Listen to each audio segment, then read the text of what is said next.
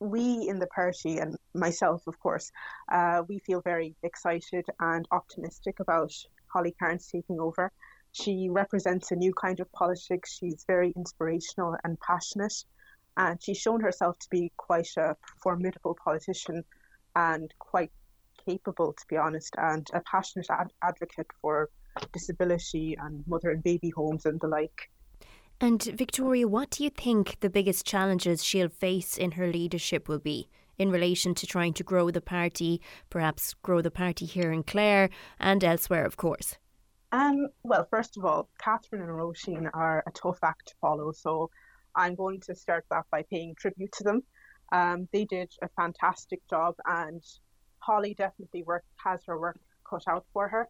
But I am absolutely confident that she will do a fantastic job as well. She is once again a formidable politician, so I have no doubt that she'll um, uh, take these challenges head on. Um, in terms of building the party, I don't think um, she's going to have much of a problem with that. Uh, she has such a high profile and such a far reach, and she's so articulate and inspirational to young people, to uh, people from rural background. She's a rural TD, so I think she will be able to reach a certain demographic that perhaps the Social Democrats haven't reached so far.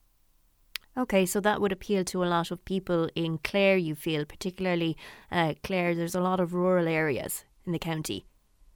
Exactly, and uh, Holly Cairns is uh, from a farming background, so I think she'll be able to to hit on certain issues and challenges that people in rural Ireland and farmers do face. And Victoria, what would you hope to see Holly and the party achieve in the future, particularly with the Clare focus in mind? So, with the Clare focus in mind, um, I think that I want Holly Cairns' popularity to kind of inspire people to join the party, um, to grow the party, and perhaps show that the Social Democrats are in it for the long haul and that um, we're not just a Dublin or big city concentrated party. We are trying to reach all of Ireland, and certain issues like health and um, the use of derelict buildings and bringing them back into use, and you know, from climate change and all those kinds of things. I feel like Holly Cairns has a unique angle, um, being a farmer herself and you know, there's often it's often said that there's a clash between climate change activists and farmers, and I feel like Holly, Holly Cairns has the ability to bridge that gap. Overall, do you feel that the party is going to be welcoming this move? Do you think it's the right move for the party? I think that um, it is the the move is quite welcome in the party. It is time for a change. Once again, Catherine and Roisin have done a fantastic job they are well respected within the party, but like they said in their resignation, it's time for a, a shift, like a generational shift.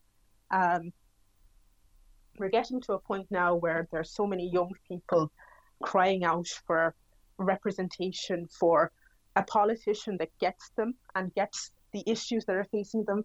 And Holly Cairns, like you said, will be the youngest uh, current party leader at only 33.